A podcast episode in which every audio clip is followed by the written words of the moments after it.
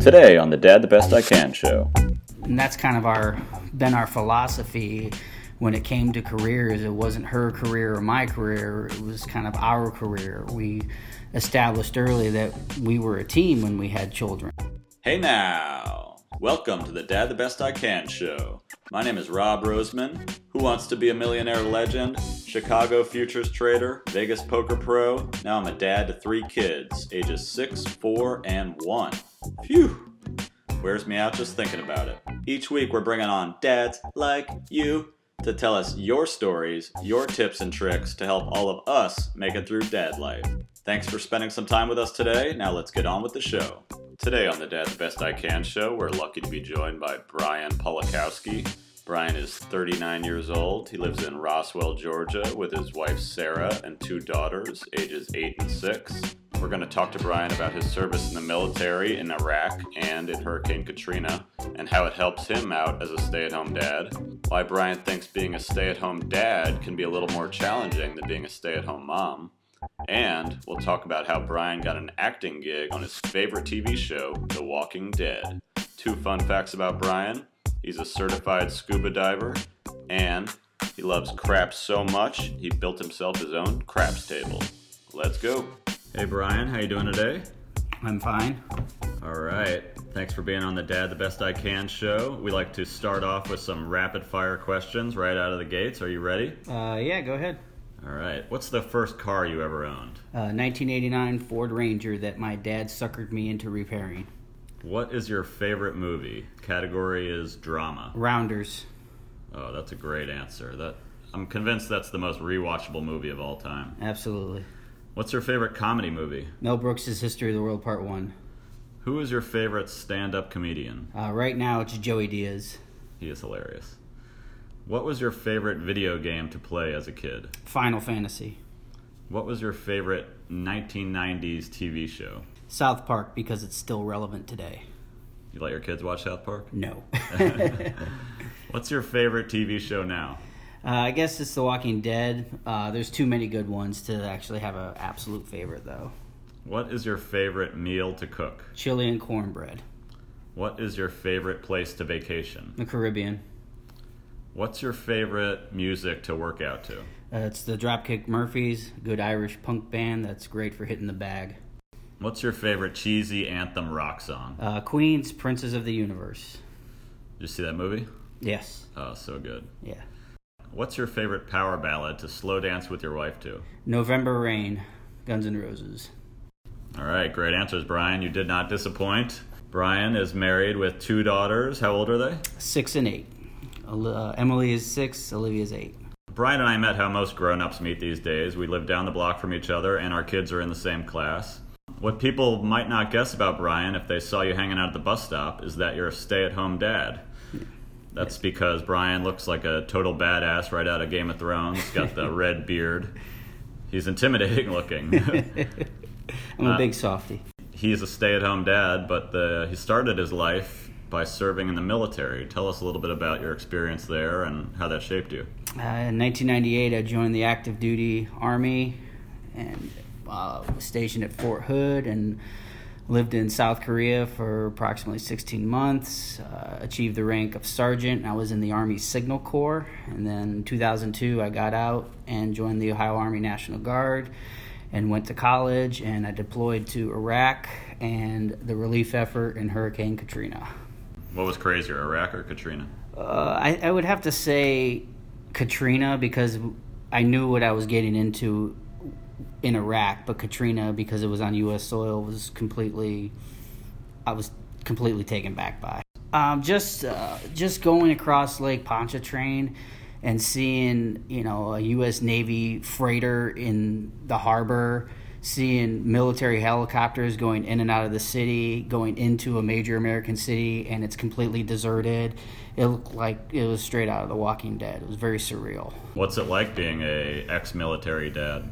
Uh, it's it's great because you have a a, a, com- a camaraderie and brotherhood with other people. You can talk about things other than sports and the weathers, and it's a shared experience that you have with somebody else. One of my uh, friends that I deployed with Iraq is actually a stay-at-home dad, and we he has uh, three kids just like you, and he, they're all relatively the same age. So he's losing his mind most of the time, but he, he's doing all right. He's hanging in there. It makes Iraq seem easier some days. Yeah, yeah. We, we joke with each other that some of our the easiest times of our life when we were over there. Yeah, yeah. And I imagine even coming back, you know, a lot of people come back to young kids. That's got to be a that's got to be a shock for anybody. But yeah. So, as we said before, Brian, like myself, you are a stay-at-home dad, and you have a very career-driven wife, Sarah. Mm-hmm. And how did that play out? Where you you became the stay-at-home dad, and Sarah, you know, took off with her career. When we met, she was well established in her career in the fashion industry, and I was still completing my four year degree while working for a security company and with the sheriff's office. So it kind of made sense for me to stay home financially. It was purely a financial decision, and it was also important for us to be at home.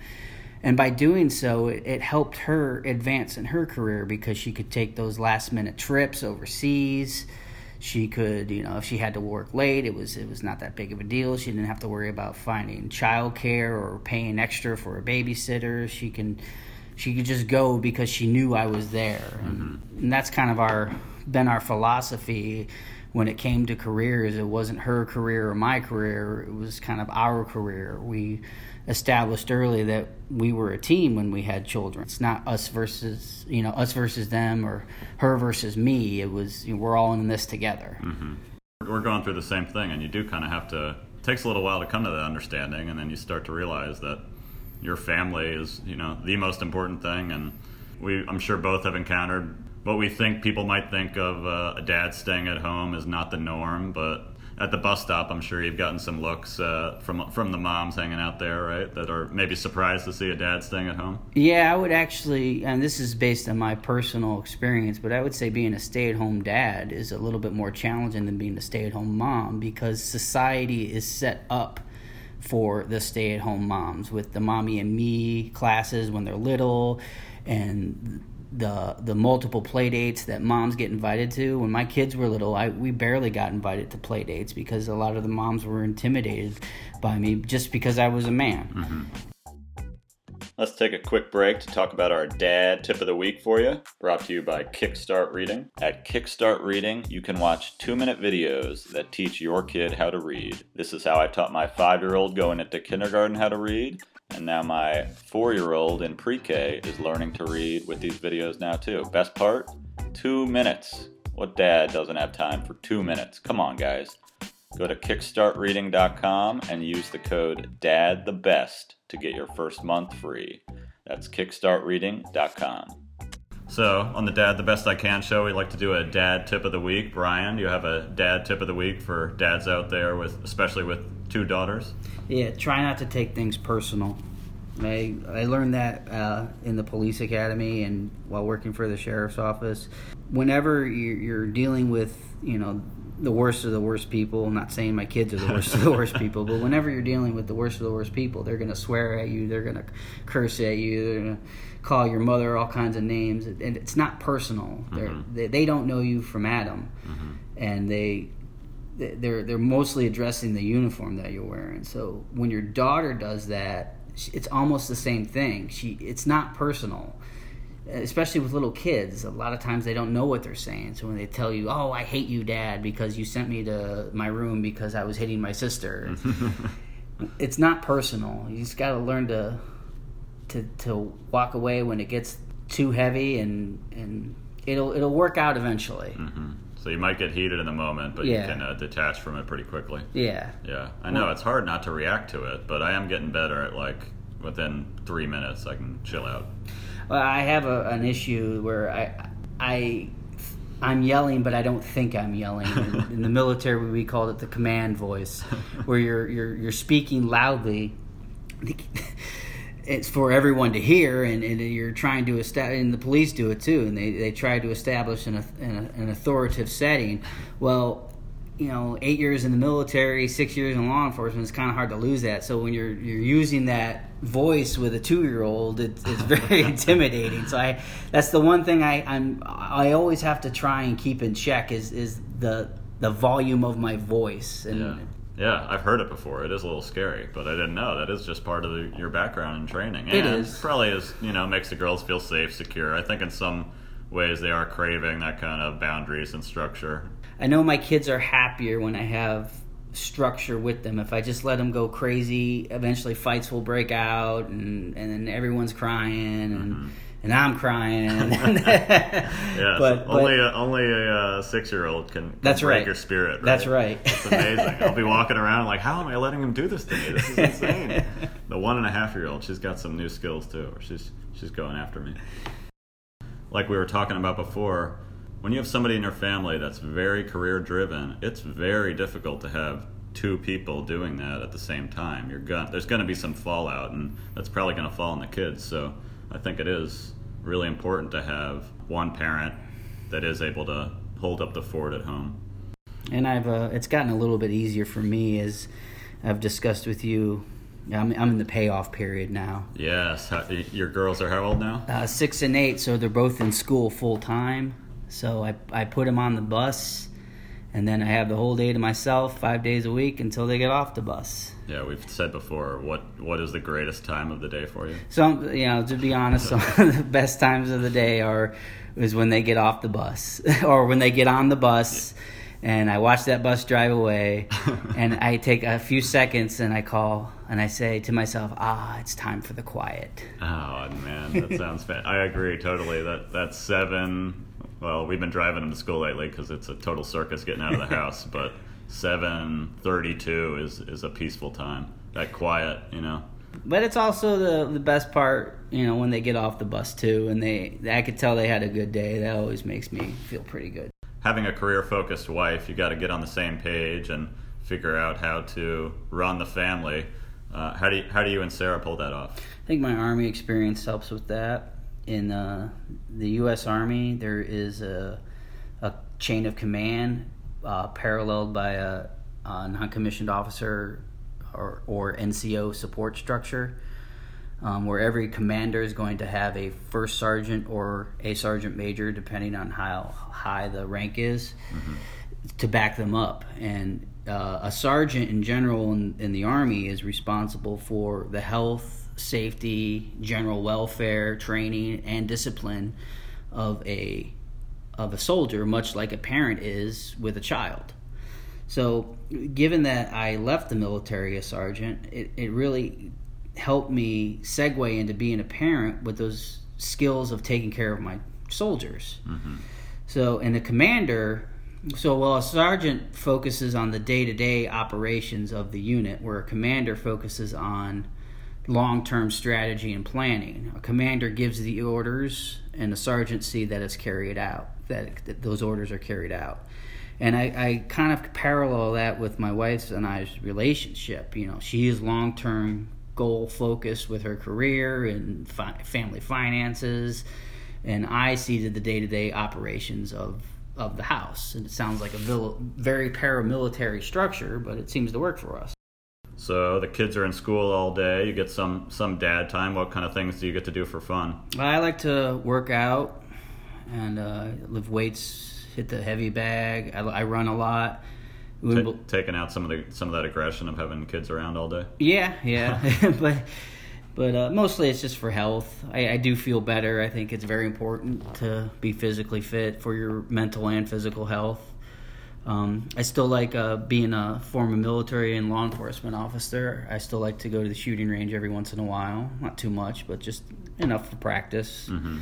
And uh, I uh, actually participate in a very nerdy hobby. Oh yes, Uh, I've heard about this. yes. Tell us a little bit about it. I keep saying I want to join, but I uh, went back to my uh, high school nerd days and started playing Dungeons and Dragons again. oh yeah, Yeah, to my wife's chagrin. yeah. She's not. A, she doesn't play along. no, she doesn't. She doesn't. But she did say she would rather have me doing that than going to strip clubs. So There you go. that seems like it's all the rage now. Is it a, is it a TV show or something? Got It- it. it's- got the popularity back. it's gotten back into popularity. uh, I think primarily from the Netflix show Stranger Things. It's a it's a big aspect of that show, Mm-hmm. and as well as uh, podcasts um, that and uh, Twitch streams that where you can listen and watch people play this game. A lot of comedy ensues with it, and it's a it's a great way to get to know people and and you know spend a few inexpensive hours having some fun. Yeah, and you got the teaching the girls yet? Are they coming around soon? Yeah, I, I um, I'm going to be teaching them fairly soon. Um, I think it's a great way to socially interact with people and uh, it teaches problem solvings and, and working together and, and just using their imagination and in, in this day and age of devices and and YouTube videos it's harder and harder to get kids to use their imaginations. They're always online and they're always you know using touch screens and plugging away at their games. Yeah no I, I didn't think about it. It's a game where there isn't a screen. So any game where you are using your imagination we're we're in for yeah, we might have to try it out one of these days. I'm sure my sons would be really into it. There's dressing up, isn't there? No, no, no. Oh, no dressing no, up. No, I'm not. I'm not that far down the, the rabbit hole. nice.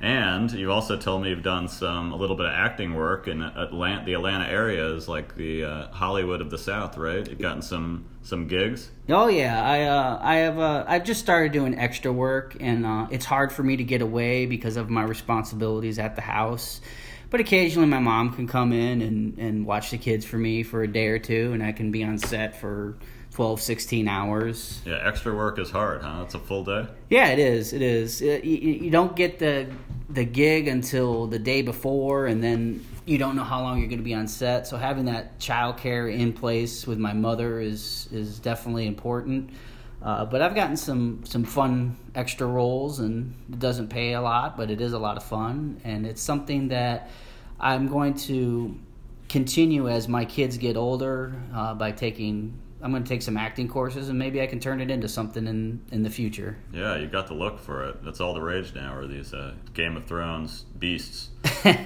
what uh, what shows have you been on? I've uh, done extra work on The Walking Dead. I was in the um, uh, movie Den of Thieves, the Gerard Butler movie. Oh, all right. Walking Dead, your favorite show, and you got a spot on it. That's like every kid's dream. Yeah, it was it was a it was a quite an experience. It was definitely rewarding.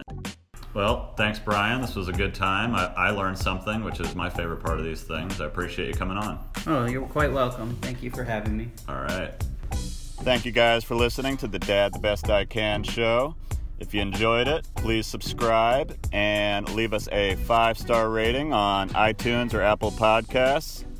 Actually, five stars, we could do better than that. Brooks? Infinity. Infinity stars. Cameron, how many stars? Infinity thousand. Infinity thousand. You gotta one up them in this household. Thanks. See ya.